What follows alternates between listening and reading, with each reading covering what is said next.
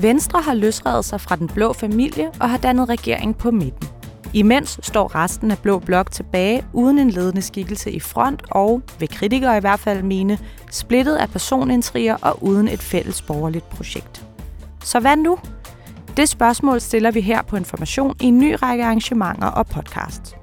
Tidligere har vi spurgt Venstrefløjens politiske ledere, hvordan de vil navigere i den nye parlamentariske situation og gøre deres indflydelse gældende over for en flertalsregering.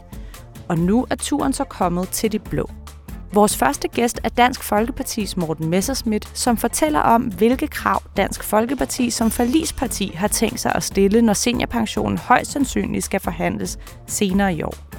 Han løfter også sløret for, hvordan det går med samarbejdet blandt de blå partier, og så stiller han sig kritisk over for den påstand, at Blå Blok overhovedet behøver et fælles projekt for at kunne lykkes sammen. Interviewet er i øvrigt lavet lige inden, at Jakob Ellemann annoncerede, at han vender tilbage fra sin sygemelding i august.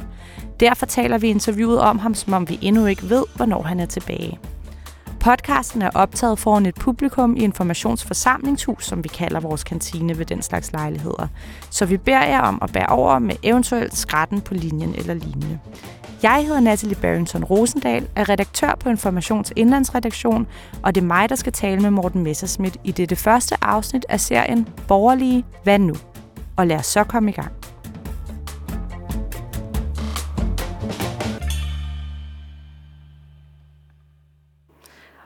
Så øh, tak, fordi at øh, I vil komme på den her solrige eftermiddag, og tak fordi at du vil komme. Gerne. Morten Messerschmidt, til øh, det her første øh, arrangement i en række med blå partiledere.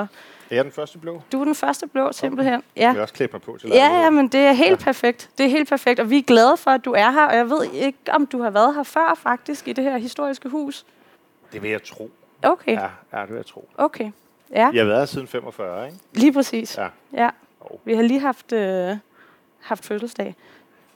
Ja, det er klart. Ja, i, i 4. maj. Ja, ja. ja nå, men øh, velkommen til. Tak. Og vi skal jo tale om, hvor den her øh, historiske politiske situation efterlader jer som, som blot parti, og også den blå blok, og hvilken øh, blå politik, der kan føres. Og jeg tænker, at vi skal begynde med at tale lidt om anledningen til det hele, nemlig SVM-regeringen.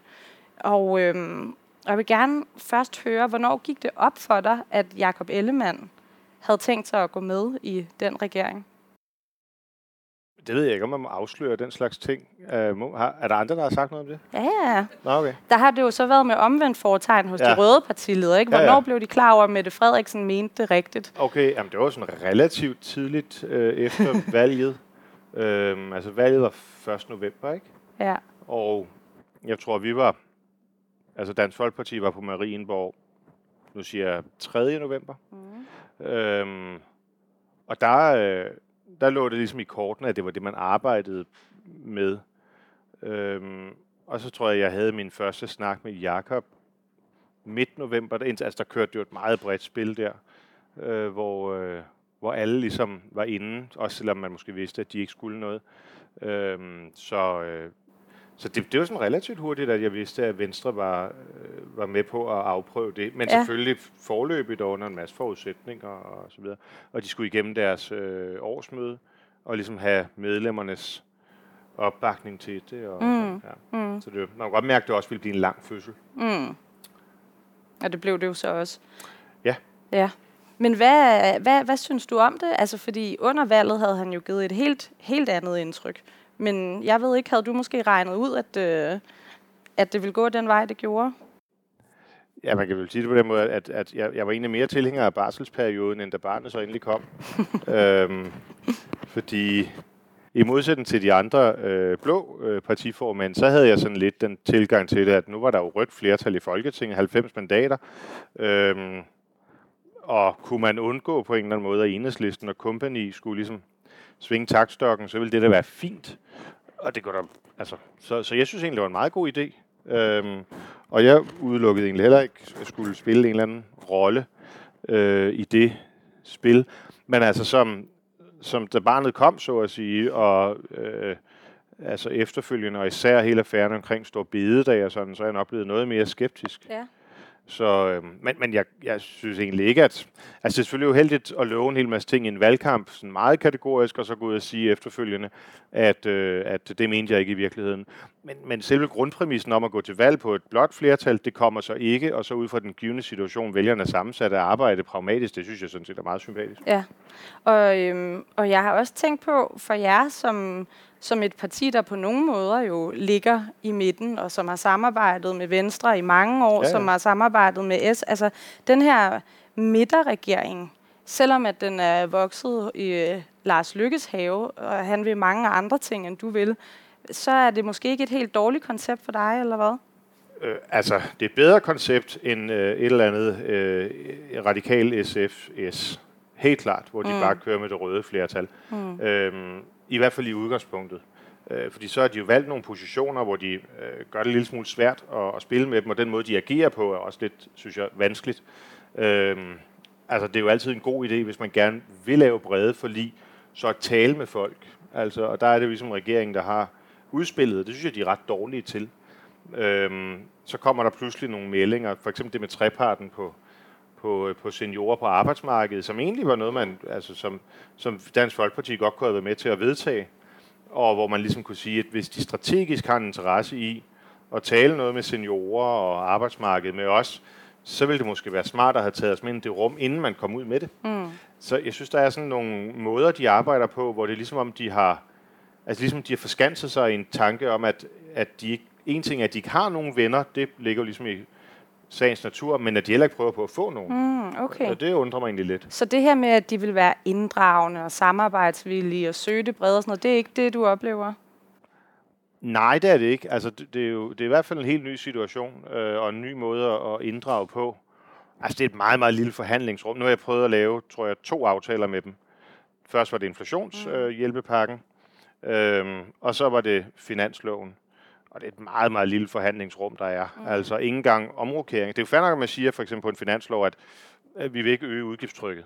Men at man ikke engang kan rykke rundt derinde, fordi de har deres eget øh, flertal. Vi vil for eksempel gerne have øh, opkrævet nogle af de der mange milliarder i, øh, i energisektoren i overnormal profit, og så brugt det til noget mere inflationshjælp. Øhm, og det kunne så ikke lade sig, øh, lade sig gøre. Mm. Eller det ville de ikke.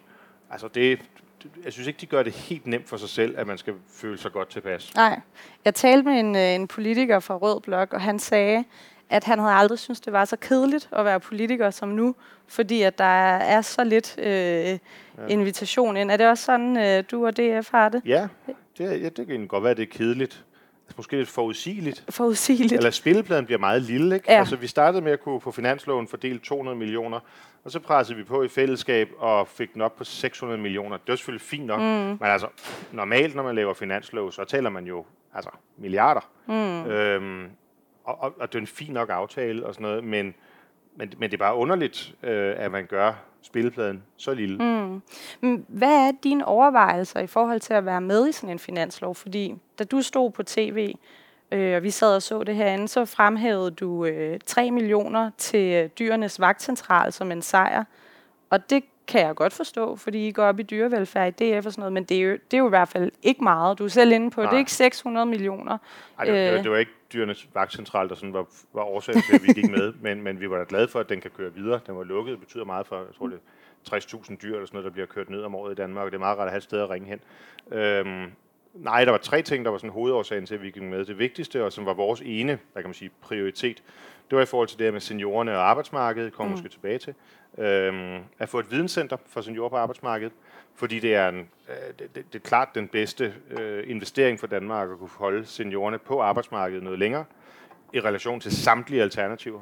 Altså, øhm, hvis Danmark var lige så god til at være, holde seniorerne på arbejdsmarkedet, som vi var i Norge, havde vi 66.000 flere i beskæftigelse. Øhm, så, så det var sådan en klar prioritet. Så det med tvillingefamilier, mm. øhm, at få forlænget deres overlov, det var ret dyrt, tror jeg en kvart milliard eller sådan noget, 200 millioner. Øhm, og så var det det med ligestilling af voldsramte mænd og kvinder. Øh, og så er det rigtigt, så kom der en masse, så fik vi sat, tror jeg, 15 millioner af til noget, der hedder Headspaces, som er sådan nogle steder, man kan anonymt tage hen, hvis man er ung, der har ondt i sjælen. Øhm, og øhm, vi fik sat, ja, Dyrenes Vagtcentral. Men, men altså nogle små ting, der har været hjerteblod for os, for eksempel en kuglegravning af alkoholbehandlingen. Mm. Øh, Danmark er et af de lande, der behandler sine alkohol eller dårligst. Der er 400.000 danskere, der er i berøring med problemet direkte eller indirekte. 5 millioner til at få det kuglegravet, forhåbentlig få en bedre behandling fremadrettet. Så man må jo sætte sig ned og sige, okay, vil man være med, eller vil man ikke være med? Og hvad kan man så få øh, for de penge, man ligesom kan man kan jonglere med. Mm. Og det er klart, hvis man er meget sådan kontrær og siger, der skal være en milliard, så må man jo bare gå, og så får man jo ingenting. Ja, kontrær eller samarbejdsvilje, men der er vel også noget i, at at når I går med i sådan en aftale som finansloven for eksempel, så gør det det også en smule svært for jer sådan rigtigt at kritisere den og kritisere regeringen. Og så de, de har jo en stor interesse i, at I kommer med. Har, altså har I fået nok, synes du? Øh, nej, det synes jeg jo ikke. Mm. Men jeg har fået nok til at gå med. Mm. Øhm, altså jeg vil for eksempel, der er jo kommet en ny EU-forordning, som muliggør, at man kan hæve øhm, den der overnormale profit i energisektoren, hvor der virkelig altså ruller milliarder flere penge, end vi lavede, flyttet rundt på i finanslovsaftalen. Øhm, og der vil vi godt have, altså der lavede vi inflationsaftalen, der lavede vi tilbage i februar, øh, hvor, vi, hvor vi opkrævede på de almindelige energiselskaber. Og der var nogle penge der, 1,7 milliarder tror jeg nok. Og der vil vi godt have haft, at man også brugte muligheden for at hæve, øh, eller få, få indkrævet de der penge på mellemhandlerne, mm. som er mm. der, hvor de der store bonusordninger mm. er. Og det vil regeringen så ikke. Øhm, og så må vi jo ligesom sige, nå, al, men, men jeg har bare svært ved at se, hvad der er gået af mig ved at lave en aftale, hvor vi så har gjort en masse gode ting inden for den ramme. Altså, jeg er svært ved at købe argumentet om, eller altså, at verden var blevet bedre, hvis jeg ikke var med. Mm. Det der, eller at verden for DF'erne var blevet bedre, hvis mm. vi ikke med. Altså, det, jeg, jeg synes jo, det er nogle gode ting. Mm. Øh, og det er jo ikke sådan, at jeg sidder og siger, at for Søren, det radikale fik en hel milliard. Altså, det er det jo ikke. Mm. Øhm, de fik noget på klima og noget børn og sådan nogle ting. Mm. Øh, og det er fint. Øh, så, så sol og vind blev delt lige. Mm. Men rent strategisk, så ser I jo også i oppositionen, at når for eksempel med Store Bededag, når I går sammen, så kan I også skabe altså, et stort pres. Ikke? Mm. Nu, øh, nu blev det så ikke, øh, som I havde ønsket. Men, øhm, ja, men vi har jo stadig ikke flertallet. Nej, det var nemlig så, øh, det. Ja, så, det så, på, så på den måde, så synes du ikke, at det giver mening, altså at være kontrær Øh. Jo, jeg synes, det, gav, det vil, altså det, det, vi havde ikke stået der alene mm. i Blå Blok. Mm. Hvis ikke LA var gået med, eller de konservative var gået med, de gjorde så ikke, så, så ville det så forkert ud. Men da LA ligesom viste sig at være spilbar, så der ikke var en samlet blå blok, der skulle stå og kritisere, øh, så synes jeg, det var sjovere at være med. Mm og det ligger også i Dansk Folkepartis natur, at vi gerne vil ind mm. og, og have indflydelse og, og ændre på tingene og sådan noget. Vi ønsker ikke bare at være et protestparti. Mm. Vi kan også godt være et protestparti, det er vi fantastisk gode til, men, øh, men, øh, men også gerne ind og ændre nogle ting.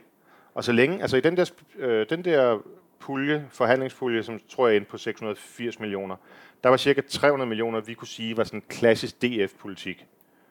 Og så, øh, det kunne jeg godt leve med. Mm. Hvad, nu, øh, nu siger du, at, øh, at I kan godt lide at samarbejde, og det er jo netop også en del af, af jeres strategi ja. i forhold til den her regering, at I har samarbejdet meget tidligere, fordi I sidder i en, i en masse forlig. Ja. Vil du ikke prøve at fortælle lidt om, om den her strategi? Jo, altså regeringen har en række prioriteter, som vi kender. Øhm, og tydeligvis også nogle, vi ikke kender, for eksempel afskaffe Stor Bededag. Det kendte vi ikke så meget til. Men, men øh, der er jo kommet et udspil på, øhm, på universiteterne, øh, og der kommer et udspil, må vi forvente, på, på tilbagetrækning. Øhm, og det er jo noget, vi har været involveret i og med i forlig og har været i rigtig, rigtig mange år. Øhm, og derfor, hvis man skal ændre det på den her side af et folketingsvalg, jamen så øh, skal de have også med på det. Og det er også derfor, at vi jo melder øh, på det område. Altså når vi sidste uge kom med et stort seniorudspil i forhold til at sige, at vi synes ikke, man skal afvikle øh, seniorpensionen. Øh, vi synes, man skal skabe et arbejdsmarked, så folk ikke bliver nedslidte og dermed ender på seniorpensionen. Så er det jo for at sige, okay, venner i regeringen, hvis I gerne vil noget af jeres, så kender I nu nogle af vores prioriteter. Øh, og så øh, må, de jo, må de jo ligesom invitere, og det er selvfølgelig varslet. Altså det, statsministeren spiser frokost med for en måneds tid siden og sagde til hende, at vi kommer med et bud øh, her, og så kan I jo tage imod det som en, en invitation eller en opfordring, eller I kan ignorere det. Hvad sagde hun så? Jeg synes, det lyder spændende. Mm. Ja, fordi lad os lige blive lidt øh, ved, ved tilbagetrækning. Som du lige sad og fortalte mig før, så kommer der nu de her trepartsforhandlinger, og så på ja. et eller andet tidspunkt, så vil I øh, som forlisparti blive inviteret til nogle drøftelser. Det går jeg ud fra, ja. Ja. ja. Og hvad, hvad øh, altså en ting er, at de vil skabe et bedre arbejdsmarked, sådan så færre ender på seniorpension. Ja. Men det vil jo også blive helt centralt at tale om, hvad skal der ske med den seniorpension, vi har i mm. dag. Hvad, hvad, hvad vil I sige der? Jamen, vi synes jo, idealet må være, at der ikke er behov for den. Mm. Øh, så vi ønsker ikke nogen aftrapning. Men hvis man for eksempel kan lave et arbejdsmarked, der tager højde for folk, der får så forringet arbejdsevne, når de kommer op i 60'erne. Du skal jo have en arbejdsevne på øh, max, eller under 15 timer. Mm. Øhm, og det kunne man jo for eksempel løse ved, at man siger, det er så det, der er vores forslag, øhm, inspireret af en overenskomst fra finanssektoren, at når du kommer fem år før din øh, pensionsalder, så har du ret til en fire-dages arbejdsuge, og to år før har du ret til en tre-dages arbejdsuge. I det vi så forventer, at øh, der selvfølgelig være nogen, der er fysisk nedslidt og ikke kan arbejde. Sådan må det jo være, og de skal kunne gå på den ordning, eller Arne-ordningen. Men at der så er flere, som, som rent faktisk frivilligt vil blive på arbejdsmarkedet. 60 procent af dem, der trækker sig tilbage fra arbejdsmarkedet, fortryder faktisk, at de ikke valgte en lidt løsere tilknytning. Mm. Øhm, og derfor vil der jo være super god ræson i at sige, kan vi få nogle af dem, der måske i dag er 64 og søger over på en seniorpension til at arbejde tre dage om ugen, så er det jo en meget bedre deal for staten, og meget ofte også for den enkelte. Fordi med arbejde følger jo også netværk, og man er en del af det pulserende liv, og har nogen til at læse og diskutere informations- og løgnhistorier med, og så videre, og så videre. Ikke? øhm, alt det der. Øhm, så så vi, vores tilgang er egentlig at sige, øhm, kan vi gøre noget, hvor vi ikke afskaffer seniorpensionen, men hvor vi bare skaber et arbejdsmarked, så der er færre og færre, der søger over, og den ligesom overflødiggør sig selv, og man kan falde tilbage på Arne-ordningen. Men vil det sige, at øh, lad os sige, at regeringen siger, at det er nogle gode idéer, Morten. Mm. Øh, vi vil gerne øh, gøre det lidt lettere for seniorer på arbejdsmarkedet, mm. skabe lidt mere fleksibilitet. Er du så klar til, hvis det nu bliver i efteråret, at I forhandler, så at sige, okay, jamen så kan vi godt sige, at man først kan komme på seniorpension, hvad ved jeg, tre år før pensionsalderen? Ja, nu, med alle respekt, det er jo ikke en forhandlingssituation, det her. Uh, så jeg vil ikke sidde her og sige, hvor der er røde linjer og grønne linjer og sådan nogle ting. Men det er klart, at vi kommer med det her spil, fordi vi gerne vil, øh, vil være pragmatiske. Mm. Øhm, og uh, så må regeringen jo, og det bliver altså desværre nok i et lidt mere lukket rum, uh, komme og sige, hvad de mener om det. Ikke? Øhm, men, uh, men jeg synes, der er... Altså, der er ingen tvivl om, at seniorpensionen er dyr. Og øh, det at trække folk ud af arbejdsmarkedet, hvis de har en arbejdsevne på 15 timer, Måske ønsker de det ikke, måske fortryder de. Mm. Øhm, altså, hvorfor kan man for eksempel, når du først er gået på de her ordninger, hvorfor kan du så ikke vende tilbage i et flexjob? Øhm, hvorfor skal du ud af et flexjob, når du når din pensionsalder? Altså, der er så mange ting, man kan gøre for at fastholde seniorer på arbejdsmarkedet, hvor man skaber mere råderum, mere arbejdsudbud, øhm, og hvor du skaber noget fleksibilitet og noget rum, øh, sådan at folk ikke bliver nedslidt. Og jeg er sikker på, at man kan lave en ordning, hvor det ikke kommer til at koste mange milliarder, men hvor man kan få det til at måske ovenikøbet at gå op i et nul. Altså jævnfør erfaringerne fra Norge og Sverige. Godt, lad os uh, tale om nogle af de andre forlig. Altså, øh, så er der sådan noget med SU, som jo også kunne blive øh, et stort tema ja. lige om lidt. Ja. Øhm, og der sidder I også med i et forlig, så det vil sige, ja. at hvis regeringen vil skære det 6. SU-år af, ja. som de har planer om, og lige nu er det lidt uklart, hvad de så vil bruge pengene til. Ja. Øhm, hvad, hvad, hvad er så det jeres holdning til det? Jamen, det kommer helt af på, hvad pengene skal bruges til. Okay. Øhm, fordi øh, jeg synes sådan set, det er meget generøst i forvejen, at man igennem hele sin normerede øh, studietid har adgang til, øh, til SU. Så at, at, at fjerne det 6. år, øh, det, det vil ikke være øh, utænkeligt for, for os. Men, men vi er meget optaget af, at pengene en til en skal gå til erhvervsskolerne, mm. Øh, som i den grad har været underprioriteret i, øh, i mange år. Mm. Og der virker det jo lidt som om, at det ikke er helt sikkert, at det, at det også er regeringspolitik. Nej, det er bemærkelsesværdigt. Ja. Det var det i valgkampen. Ja. Øhm, jeg ved ikke, hvem af dem, der er blevet uenige med sig selv om det. Nej. Nej, altså, det har vi jo netop lige haft en historie om hos os. Nå, Martin okay. Lidegaard, det, han, øh, opdateret. det er okay, Morten Messersmith. øhm, at, øh, at Martin Lidegaard sagde, at det var faktisk øh, en af de vigtigste ting for ham under regeringsforhandlingerne, og derfor at, øh, ja. at de forlod dem, ikke? Altså fordi pengene måske ikke ifølge regeringen skal blive i uddannelsessystemet, for eksempel hos erhvervsskolerne. Ja, ja. det er... Øh, altså i valgkampe er vi alle sammen altid enige om, mm. at erhvervsskolerne har haft det skidt i alt for mange år. Det, mm. det har jeg i hvert fald de valgkampe, jeg har været med i. Godt. Øhm, noget, som mange mente, lige da regeringen øh, blev dannet, det var, at den ikke ville holde særlig lang tid. Og der er heller ikke gået særlig lang tid endnu, så jeg det, ved ikke... Det, der spåede jeg også det modsatte. Gjorde du det? Ja, det Nå, hvad, hvad, hvad sagde Nå, du? Jeg spåede, at de meget hurtigt ville blive meget upopulære, og derfor ikke have noget ønske om et folketingsvalg. Ja. Øh, og tillader mig bare at sige, det er altså Der relativt. siger du, at... Øh, hvad sagde jeg? Ja, lidt, men Ja. ja. der er kun gået et halvt år. Ja. Øhm, men øh, nej, altså jeg tror faktisk, det her det kan sagtens... Øh, altså det der er det store spørgsmål, det er, hvad er Venstres smertepunkt i de der målinger, ikke? Mm. Øhm, og så kommer der jo et kommunalvalg, øh, og hvor stort overlap er der så? Venstre har jo typisk stærke borgmesterkandidater, Mm. og det kan måske godt give dem et bedre kommunalvalg, end de ligger til de der 10 procent i, øh, i målingerne. Men det er, det er deres øh, smertegrænse, som er det centrale. Og hvad er dit indtryk af, øh, hvordan at det går internt? Fordi det er der jo mange, der har peget på, at det er der, det er, Ja. når de begynder at blive uenige, og som du siger, Venstres smertepunkt. Men det øh, er fuldstændig øh, synkront med, øh, hvornår de får en formand. Ja.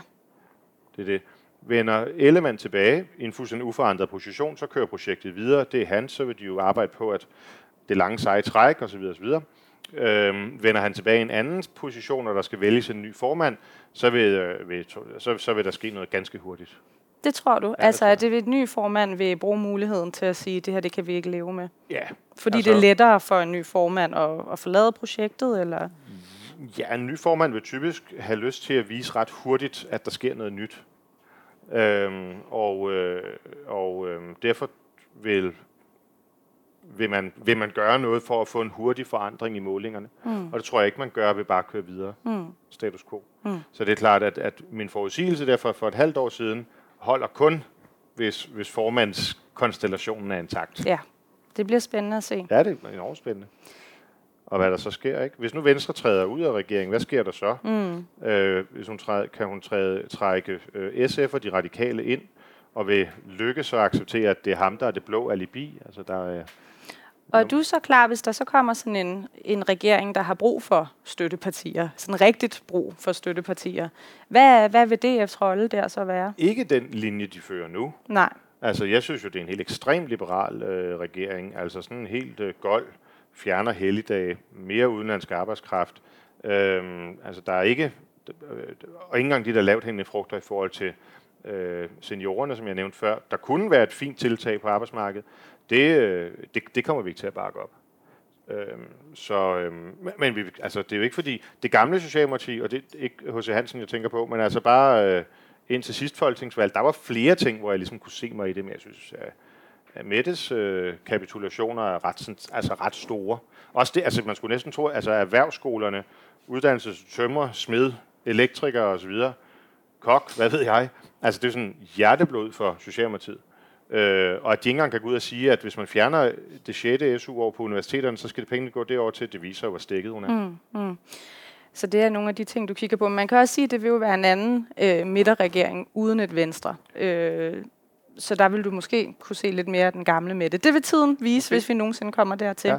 Jeg, tror ikke, det, jeg tror ikke, det er Venstre, der, der presser med det. Jeg tror, det er en tidligere venstremand. Nu tænker jeg, at øh, vi i hvert fald for nu har talt nok om, om regeringen, og skal tale i stedet lidt mere om, øh, om din blå familie. Øhm, eller det var i hvert fald det, I kaldte ja, inden blå familie? folketingsvalget. Nå, ja, ja, ja. den blå familie. Øhm, de andre blå partier. Øhm, og som øh, vi også lige talte om, så kommer øh, nogle af de blå partiledere også her i kantinen, informationsforsamlingshus senere. Men altså, Jeg skal Hvad- nok lytte, lytte Ja. til podcast. Ja, ja, ja. Jamen, øh, det skal nok blive spændende. Men jeg har jo set billeder af jer, der samles på Jakob Ellemanns kontor og så videre før valget. Ja. Hvad samles I nu på Alex Vandopslags kontor? Nej, det går og- lidt på skift. Øh, vi har været hos Inger, hos Pape. Ja, Øh, ja, det er faktisk, hvad det er blevet til, tror jeg. okay. Men de har også været hos mig engang. Ja, det er sådan lidt, øh, kører lidt rundt. Og vi har jo flere familier, altså det er jo, det er jo sådan meget moderne, øhm, hvor vi også har, øh, fordi vi har også den, den store familie jo, Mhm. som jeg har sat mig i spidsen for at, at samle et par gange, øh, nemlig alle oppositionspartierne, Mm. På- eller på nær de radikale, fordi de betragter sig lidt som støtteparti, de vil ikke være med i den familie. Øhm, så der er, der er flere sådan konstellationer, Ja, ja, ja. Hvor, vi, hvor vi mødes. Altså, den her brede opposition kommer vi tilbage til. Det er meget Ja, spændende med ja, de radikale. Det vil jeg gerne, øh, gerne høre mere om. Men ja, lad os lige blive ved, ved, ved den den kernefamilie, eller den gamle kernefamilie, eller hvad man kan Ja. kalde den. Øhm, så I mødes simpelthen, fordi det... ja, ja. øh, Okay, og hvad... Altså, kan du se en eller anden form for enighed mellem jer, et eller andet blot projekt. Altså det tager du i hvert fald selv udtalt lige efter regeringsdannelsen, at der skulle I lige finde benene efter en... Ja, det, det tror jeg alle, altså, og det skal vi virkelig stadigvæk. Altså man kan sige, vi begynder at se konturerne til, hvordan tingene kommer til at blive. Ikke på, på finansloven for eksempel. Hvem er mm. med, hvem er ikke med. De konservative kører en klart mere oppositionel linje, mm. end, end det, som man har set før. Danmarksdemokraterne lige så, vi og LA er dem, der sådan prøver at, mm. at se, kan vi, kan vi trække tingene i vores retning også. Mm. Så det, det, det har vi sådan lidt uh, konturen af. Men det vil der selvfølgelig komme mere. Nu ser vi også med uh, afslutningsdebatten her og finanslovens tredje behandling. Og sådan, får, en, får en fornemmelse, så jeg tror, når vi kommer tilbage efter sommerpausen, øhm, som det så famøst hedder, øh, så, øh, så tror jeg, man vil se et folketing, hvor rollerne er mere klart Nå, defineret. Okay. Ja. ja. det tror jeg. Ja. Det er også næsten gået et år, så ikke? Til oktober. Jo, jo men... Øh, men... Men et fælles borgerligt projekt, altså det man kan sige, det er, at, at der er jo selvfølgelig ting, hvor det er lettere i blå blok at blive enige, øh, end det er, hvis vi skulle have enhedslisten og de radikale med. Men, men det der med at have et blot projekt, mm. altså det ved jeg egentlig ikke, hvor nødvendigt det er. Altså det har vi aldrig, altså oppositionen har aldrig rigtig altså hvis man har en statsministerkandidat, så giver det mening at sige, at det er ham eller hende, vi bakker op. Men man kæmper jo inden for den familie eller inden for den blok, for det, der er ens egne synspunkt. Mm. Og det kan man jo så gøre mere eller mindre smukt. Mm. Altså i VOK-årene i nullerne, der var det ganske smukt og harmonisk. I VLAK-årene fra 15 til 19, der var det øh, konfliktpræget. Mm. Øhm, så, så det handler jo ikke om, at vi skal til at fusionere og lave et, et parti og sådan nogle ting. Vi har jo de der vildt mange partier af en årsag, og det er, vi er uenige om mm. meget, men dog selvfølgelig også mm. enige om noget. Det, altså, det er rigtigt. Jeg, jeg kan afsløre, at vi år efter år har lavet en sommerserie, der hedder øh, hvad er det blå projekt, og det har de altså også på Berlingske og JP og sådan noget, og det, det er svært at finde, og det kan jo godt være, at man ikke behøver... Hvad er det altså, røde projekt? Jamen, der tænker jeg da for eksempel, at det, de røde støttepartier har til fælles, det er jo for eksempel kampen for klimaet. Så kan det godt være, at der er sådan lidt variation i præcis, hvad de kræver og så videre, men de har jo faktisk noget, de er enige om, er et hovedproblem i samfundet, en hovedkrise, og som de har nogle af de samme løsninger på. Så der er jo faktisk virkelig fælles fodslag der. Og der synes jeg, altså når man kigger på de partier, der er i Blå Blok, at det er lidt sværere at se noget lignende, eller hvad? Jeg, jeg kan slet ikke genkende, at klimaet skulle være noget, der forener øh, Rød Blok. Altså, de bestiller ikke andet at skændes. Øh, så fordi de skal overgå hinanden. Øh, og i øvrigt, klimapolitikken er jo bredt forankret. Øh, altså, jeg tror, de eneste partier, der ikke er med, må du rette mig, hvis jeg tager fejl, der ikke er med i klimaloven, er det ikke øh, Danmarksdemokraterne og Nye Borgerlige? Øh, og det er jo 70% målsætning. Så er det rigtigt, så kan vi være uenige om, hvordan skal landbruget levere, hvordan skal transporten og boligerne levere og sådan nogle ting. Men ambitionen del, altså, så, så altså de, de, de kæmper jo netop internt for at vise, hvem der er mest øh, grøn. Så, så, så jeg, det, jeg, jeg synes egentlig, at, at, øh, at jeg synes, det er svært at sige det der med, om der er et fælles projekt på en mm. fløj. Mm. Øhm. Men hvad, altså, jeg accepterer og forstår, at øh, du ikke øh, anerkender den præmis, der jeg spørger, hvad er jeres fælles ja, store ja. projekt? Men altså, hvis man nu alligevel skal se på jer som nogen, der skal kunne støtte op om, om, om en øh, blå statsministerkandidat ved øh, ja. næste valg, eller næste valg igen, eller hvordan det hele falder Ej, jeg ud. tror, der altså, kommer en til næste valg også. Ja. ja. Hvad, altså, hvad, hvad, hvad kan I så blive enige om egentlig? Ja, vi kommer til at løse alle samfundets problemer i fællesskab. Ja. det, det, det, er jo det, man gør. Altså, det, det, det, det, det gør man jo hver eneste dag på Christiansborg. Og langt hovedparten af det laver man jo bredt hen over midten. Øh, men, men, men det er klart, det bliver en anden løsning. Nu siger jeg bare nogle navne, som man overhovedet skal lægge noget i. Det er jo en anden løsning, hvis du sætter Alex Vandopslag for bordenden, der skal forhandle, eller hvis du sender, sætter Pia Olsen Dyr. Der vil være nogle vægtninger, og, og det at have regeringsmagten er jo et ekstremt stærkt værktøj, mm. fordi du styrer rammen jævnfør mm. finansloven. Mm. Men det er jo ikke sådan, at, at, at hvis der udbryder krig, eller svinepest, eller PFAS, eller hvad ved jeg, at det kun bliver løst, hvis en bestemt gruppe på Christiansborg har, har magten. Altså, vi er faktisk ret gode til at løse problemer i Danmark, alt andet lige. Mm. Øhm, og, øh, så, så, så jeg, og det er ikke, fordi jeg ikke vil svare på det, men jeg synes bare, at præmissen er, er underlig. Fordi øh, øh, man kan sige, hvad, hvis man så skal parallelisere til det med klimaet og rød blok, så vil jeg sige, hvad er så øh, blå bloks øh, prioritet? Jamen, det kunne være at få nogle flere forbrydere i fængsel. Det er vi rigtig gode til. Og, øh, altså, men, men der vil jo Rød Blok jo sige, jamen de vil jo så forhindre, at der kommer flere forbrydere, fordi de skal have noget, noget pædagogisk hjælp og bekæmpe ulighed, og så bliver folk ikke kriminelle. Så, så, så det, er jo, det er jo ikke sådan, at, at problemformuleringen ikke er eksisterende på den anden mm. fløj. Mm. Der er bare mere inden for fløjen, man måske er enige om, også i forhold til metode, mm. øh, end, øh, end der deler. Mm. Mm. Hvad med, øh, altså tidligere, da du øh, blev frikendt, og tillykke i ja, øvrigt. Ja. Øhm, der, øh, der sagde du så noget med, at du huskede navnene på dem fra tit, fra der plejede at være i DF, der nu er i Danmarksdemokraterne, og som har vidnet mod dig. Så var jeg nu ikke. Nej, det var noget i den stil. Jeg kan ikke jeg huske det ordret. Jeg er en meget øh, velfungerende både kort- og langtidsudkommelse. Ja. ja. Ja, fordi jeg skulle til at sige, at, øh, at, at nu synes jeg, der er sådan en lidt mere øh, forsonlig øh, tilgang til, til projektet. Til, øhm, til, til, til Blå Blok og samarbejdet der og sådan noget. Hvordan, hvordan går det egentlig med, med DF og Danmarksdemokraterne? Jeg, jeg holdt mit første 1. maj-møde. Ja. Øh, Ja, 1. maj. Og øhm, det var en fest. Og der var Danmarksdemokraterne øh, med? Nej, der havde jeg inviteret Alex og Søren. Men hvad med Danmarksdemokraterne? De, de, der var ikke øh, plads øh, på podiet. det var selvfølgelig ærgerligt. Øh, men, øh, men det fungerede rigtig godt. Ja. I vores gruppe. Ja. Så altså, øh, nej, jeg ved ikke. Øh, altså i hverdagen finder vi jo øh, ud af det. Øh, men, men der er jo den bare sådan, og det kan godt være, det kommer til at lyde lidt øh, firkantet, øh, det er det måske også, fordi det er bare den praktiske virkelighed, at altså dem, man laver politik med, er jo dem, man har indgået aftaler med. Mm. Og det er jo ikke så relevant at høre, hvad et parti måtte mene, hvis vedkommendes parti ikke er en del af en ordførerkreds, mm. hvor man rent faktisk sidder og ændrer tingene. Mm. Øh, og, det, og det er jo bare sådan, det er. Mm. Men jeg synes, du fokuserer meget på det her lidt mere strategiske, politisk praktiske med at være med i nogle forlig og sådan noget. Ja. Men når man kigger på øh, altså politikken, hvem kan du blive enig med? Altså lad os nu tage nogle af de her andre øh, i forlisfamilien. Ja. Øh, de er jo netop gået sammen i den her alliance, de kalder KLAR, ikke? altså ja. konservative, LA ja. og radikale.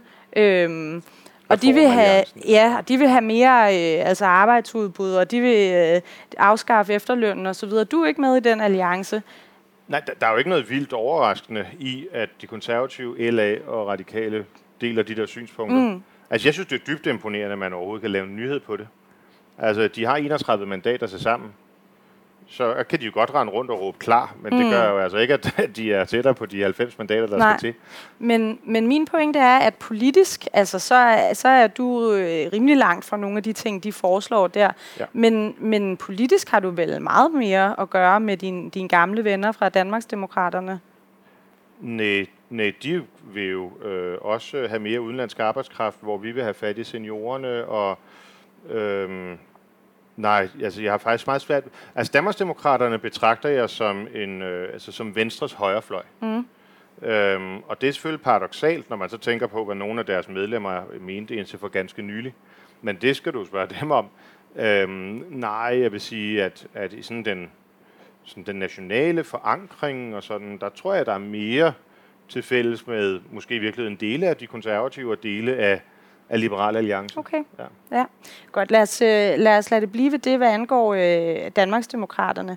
Jeg vil også gerne tale lidt med dig om begrebet borgerlighed, nu når vi taler om den blå familie. Meget gerne. Ja, fordi jeg har læst øh, en tekst, du har skrevet i Politiken. I en konkurrerende avis. I en konkurrerende avis, ja. men det er vi ikke for fine til at nævne. De, de laver også gode ting en gang imellem.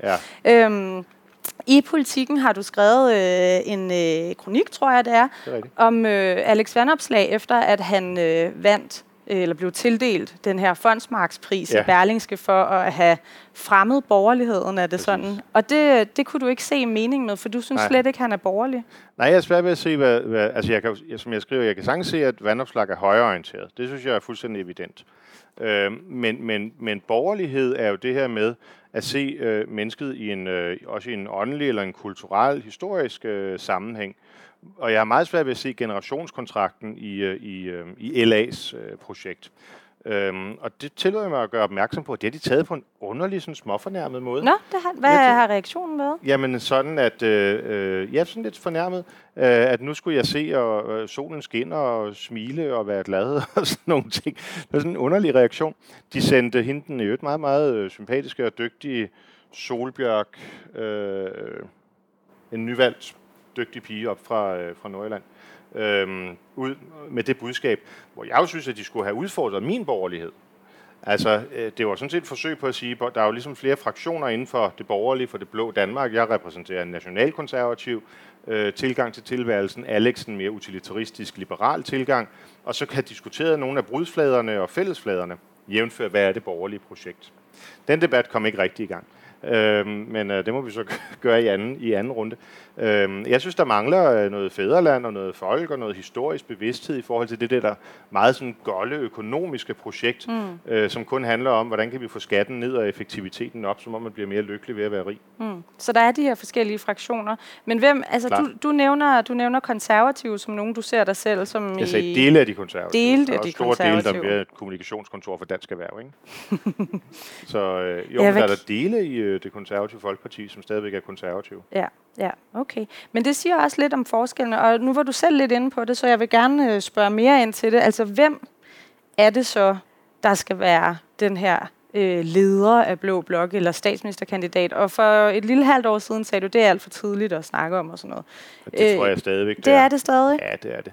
Altså, jeg tror, jeg tror, man må, jeg tror, man må svare på den måde at sige, at der skal man jo i hvert fald melde sig. Hmm. Det ville jo være meget unfair, hvis jeg sad her og sagde, at i min optik øh, er Lars Borg Mathisen den helt oplagte leder for Blå Blok. Okay, der havde jeg lidt regnet med en reaktion, fordi det var, det var virkelig en... Ja, det, men, jeg skulle men bare et, lige øh, altså, huske. Hvis, hvis nu jeg sagde det, og han ikke havde lyst til det, ja. der er også den far, han havde lyst til det. Øh, men, men der må jo komme nogen, der ligesom melder sig. okay. Og så må Alex eller Søren eller hvem Dig? ved jeg? Jeg? Mm. Nej, jeg har rigeligt med at lede Dansk Folkeparti. Mm. Øhm, det, øh, det går fint for nu. Ja. Øh, så øh, nej, altså, ja, men, men det må ligesom være det, det, man venter på. Inger Støjberg. Inger, ja, hun, hun, vil, hun pegede på sig selv som statsminister mm. hos dronningen, ja. Det Så der er ambitionerne i hvert fald. det kan sagtens være. Ja. Ja. ja. Okay, men øh, du har ikke øh, en, du ønsker at stille op til den post, så? Nej, Nej. det har jeg ikke. Altså jeg tror, altså det, hvis man skal se igen, men så bliver det strategisk igen. Ikke? Hvis man skal se sådan på det lige nu, så må det jo handle om, at, øhm, øh, at Venstre vender hjem til den blå familie, øh, og at man ligesom får normaliseret tingene der. Øh, lige nu, der øh, tror jeg, man må sige, at, at desværre er der så langt til et folketingsvalg, at det, det er der ingen grund til at, at, at tale om. Og prøv lige at se, altså tre år tilbage i dansk politik, hvor meget der er fuldstændig vendt op og ned. Øh, og der er altså tre år til et nyt folketingsvalg. Ja. Så det er, i, det er i meget god tid. ja. Der kan ske meget. Det kan der. Lad os lige tale om storfamilien der. Storfamilie. Storfamilien. Åh oh, ja, den store familie. Ja. Hele, hele oppositionen. Ja.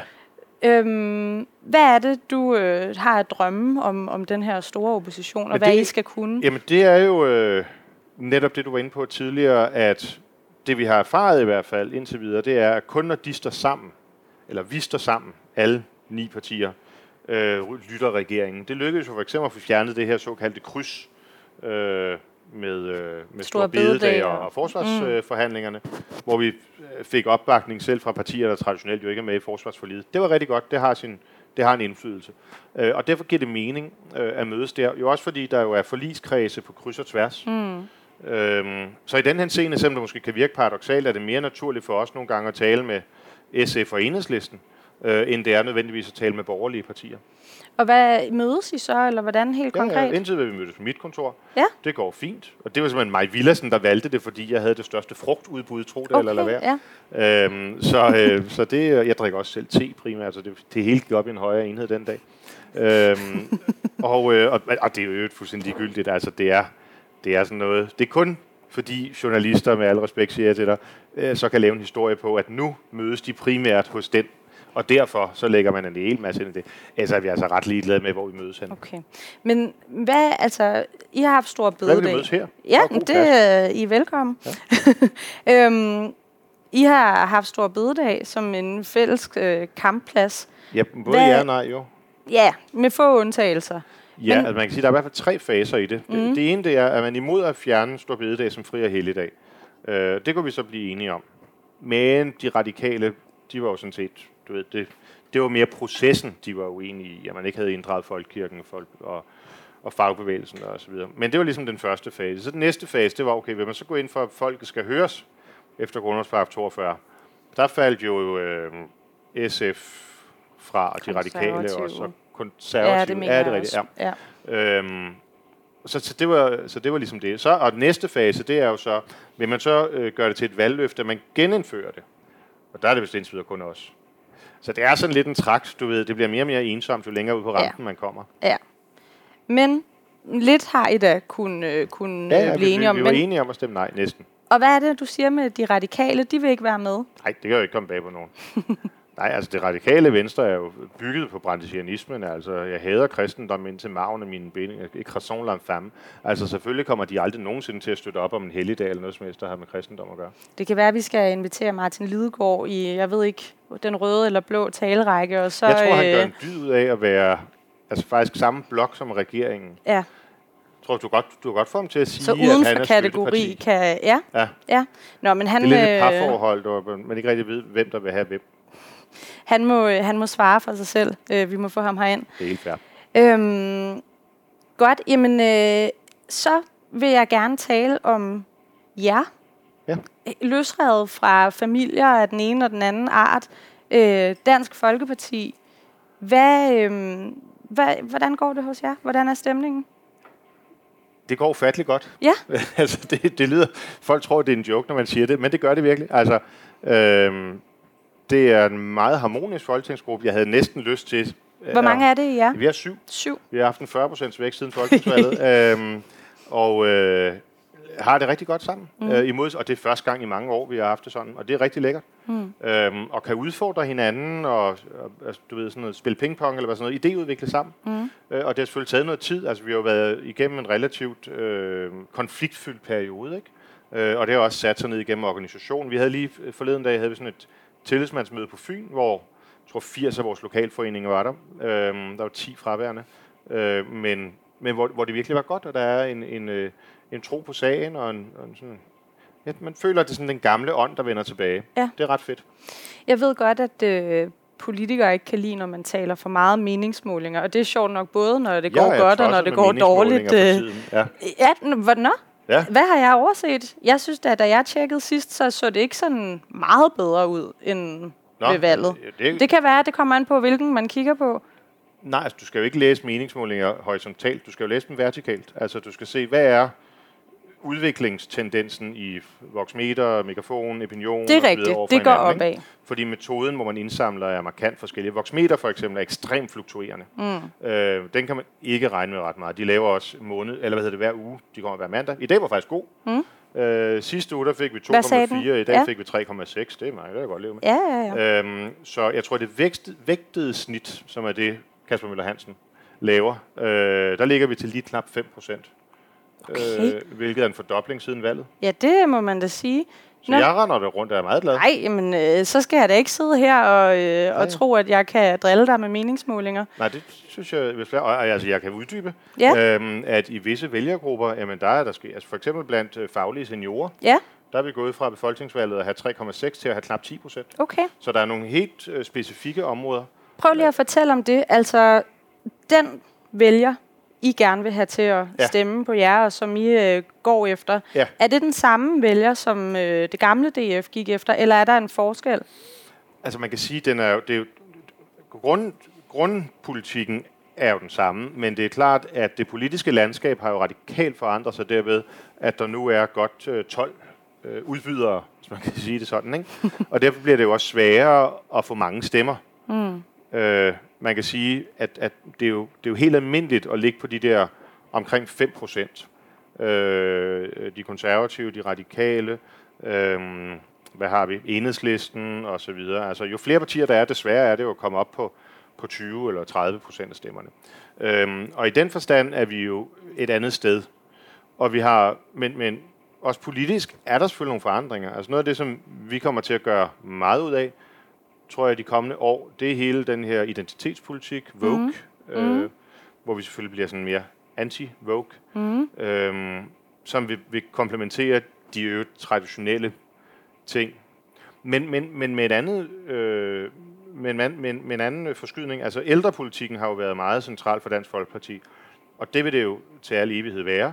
Men vi vil gerne udvide skåbet lidt til også at, at være meget fokuseret på seniorer. Mm. Øhm, så at man måske tager fra, fra 60 eller slut 50'erne og op efter, og det bliver med i forhold til arbejdsmarkedspolitikken.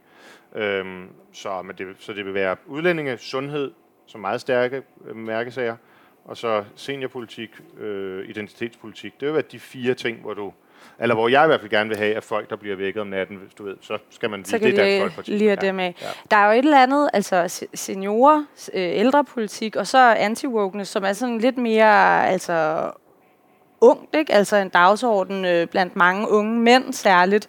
Øh, så der er lidt forskellige øh, målgrupper, men, det, men der er... Ej, jeg tror, jo ældre man bliver, des mere synes jo mere man, at woke er gået bliver man. amok. Ja. ja det, og det er min helt uvidenskabelige egen øh, mavefornemmelse, øh, at øh, de fleste mennesker er sådan set rimelig afslappet i forhold til bare at leve et almindeligt liv, øh, hvad end man så er migrant eller homoseksuel eller hvad, uden man nødvendigvis skal føle sig som et offer og stigmatiseret af samfundets strukturer. Og tror jeg, altså ser I det virkelig, hvis vi skal kigge på samfundets kriser, som en af de største og vigtigste kriser, det er wokenessen? Helt afgjort. Det er jo, øh, altså, det er jo emancipationens for, forfront. Øhm, altså, øh, hvor man prøver at få selve menneskets selvforståelse øh, under nedbrydning. Altså, at der ikke findes køn, at der ikke findes naturlige relationer, øhm, at øh, man fødes ind i et stigmata, hvis man er som jeg, en øh, hvid øh, middelklasses mand i hvad hedder sådan noget, middelalderen, nej, det, det hedder det ikke. Ja, det er der sikkert nogen, der mener, jeg er, men øh, mellemalderen, hvad hedder det? Ja, ja middle age, ja. Ja, hvad, øh, ja. ja, halvvejs igennem lidelserne.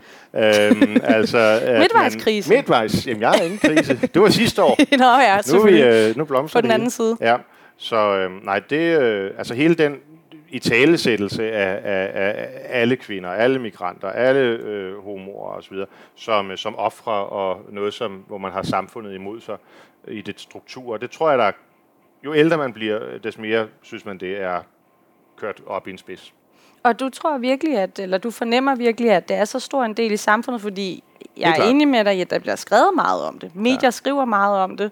Nogle politikere taler meget om det, men altså, hvor ser du det i samfundet? Jamen, jeg, det, det er virkelig noget, det, når jeg møder folk på gaden, øh, og der optager dem rigtig meget. Vi har sådan i Dansk Folkeparti, at, at når man, øh, man melder sig ind, så får man en opringning. Øh, I min kreds er mig, øh, og det hvor Pia er valgt, er det hende, og så videre. Og, øh, og der spørger jeg altid, hvad er det, der gør, at du har meldt dig ind i Dansk Folkeparti? Øh, og det er overvældende identitetspolitik og vogueisme, som folk søger en, øh, en reaktion imod. Men hvor i samfundet? Altså, hvor er det, du ser det sådan helt konkret? Nå, nu nævnte du de problem? unge før, altså mm. øh, på, på øh, universiteterne, hvor der er en ekstrem øh, slagside i forhold til, hvad for noget litteratur, der vælges. Det er ikke det, som akademisk set er det, er det rigtige. Det er det, der politisk er, er konformt i forhold til øh, studieretningernes ind, ja, indretning øh, og valg af curriculum og den slags ting. Det er meget, der er i hvert fald nogle diskussioner om det. En, øh... Nej, ja, der, der er mere end diskussioner. Men, men, men, øh, men det, det kommer vi meget, meget hurtigt, eller meget snart til at sætte fokus på. Ja. Øh, jeg kan svært kun i alle detaljerne. Øh, jeg tror allerede, jeg har sagt for meget. Øh, så, øh, men øh, det kommer vi til. Det kommer I snart med et udspil om. Ja. Okay. Godt. Hvad hedder det? Er der nogle øh, spørgsmål fra jer derude? Der er god tid. Øh, den, I kan alle sammen nå at stille spørgsmål næsten. det er mere end en trussel end et tilbud. Nej, jamen, altså jeg vil, jeg vil gerne lige også spørge, du nævner det her som en krise i samfundet. Altså vi har jo en statsminister og en regering, der taler meget om kriser. Ja. Hvad, hvad er det for nogle kriser, i, eller har du samme kriseopfattelse egentlig? Altså at der er en masse kriser lige Ja, både ja altså, jo, det har jeg. Vi har nok ikke helt samme løsninger. Altså jeg er for eksempel ekstremt bekymret for Kina øhm, og Kinas dominerende stilling i, i forhold ja, i hele verden. Øhm, hvor øh, vi var i weekenden ude med et forslag, øh, som ikke den forstand var nyt, men som jeg følte trang til at måske præsentere med noget større sådan, gravitas på grund af situationen i, i Ukraine og øh, for, forbrødringen mellem Xi Jinping og øh, Putin.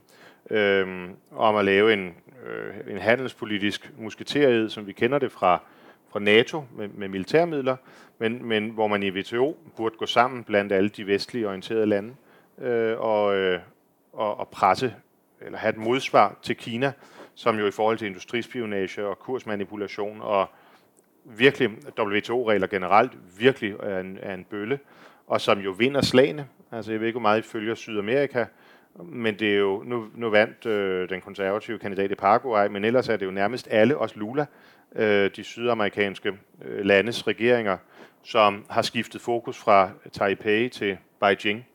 Ekstremt farligt for, for Vesten, øh, hvis, øh, hvis Kina øh, presser sig frem i forhold til Taiwan, der jo står for langt hovedproduktionen af alle vores microchips.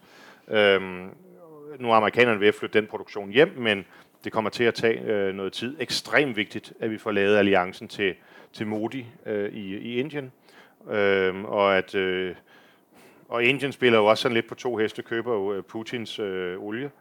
Det er sådan set dem, der fonder Putin ud over Kina. Øh, men det må vi jo så acceptere og leve med, øh, så længe de så er imod Kina.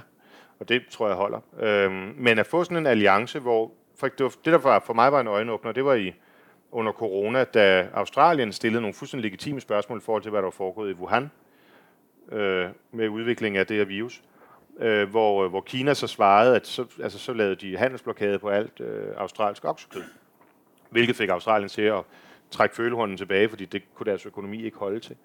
Øh, prøv at tænke, hvis vi havde haft en, en musketeralliance i alle de vestlige lande der, hvor vi havde sagt til, til, til Kina, jamen, så laver vi også handelsblokade mod jer, for vi vil faktisk gerne vide, hvad der foregår i Wuhan med udvikling af den her, og dele informationer i WHO osv. Altså sådan noget, det er... Øhm, så sådan en slags nyt EU, øh, hvor man Nej, kan øh, sidde EU. og... Ikke EU. Netop Nej. ikke EU. Det, det tror jeg, vi har rigeligt af. Øhm, altså, det er mere NATO, mm. bare uden... Øh, De andre. Nej, nej, nej. nej. Det, andre, det, det er flere det her, og det er uden våben. Mm. Men ved handelspolitik, mm. det er det, der er det centrale. Mm. Altså, Kina er ekstremt optaget af at blive rigere. Mm. Og vi ligesom vi fodrer bare dragen, øh, så den bliver rigere og rigere. Jo rigere den bliver, des mere presser den vores ikke bare interesser, men også vores værdier tilbage. Opkøber infrastrukturvirksomhed Piraeus Havn, Hamburg Havn, øh, hele Afrika, mineraler osv., med en brutalitet, som ikke har været set siden Sovjetunionen kørte de frem. Øhm, altså, det skal stoppes. Øhm, og derfor er man nødt til at finde ud af, uden det når til en militær eskalation, fordi det vil være katastrofalt, øhm, hvordan kan vi i Vesten presse Kina tilbage, så at sige, på forhandlingsspor eller på et mere demokratisk spor.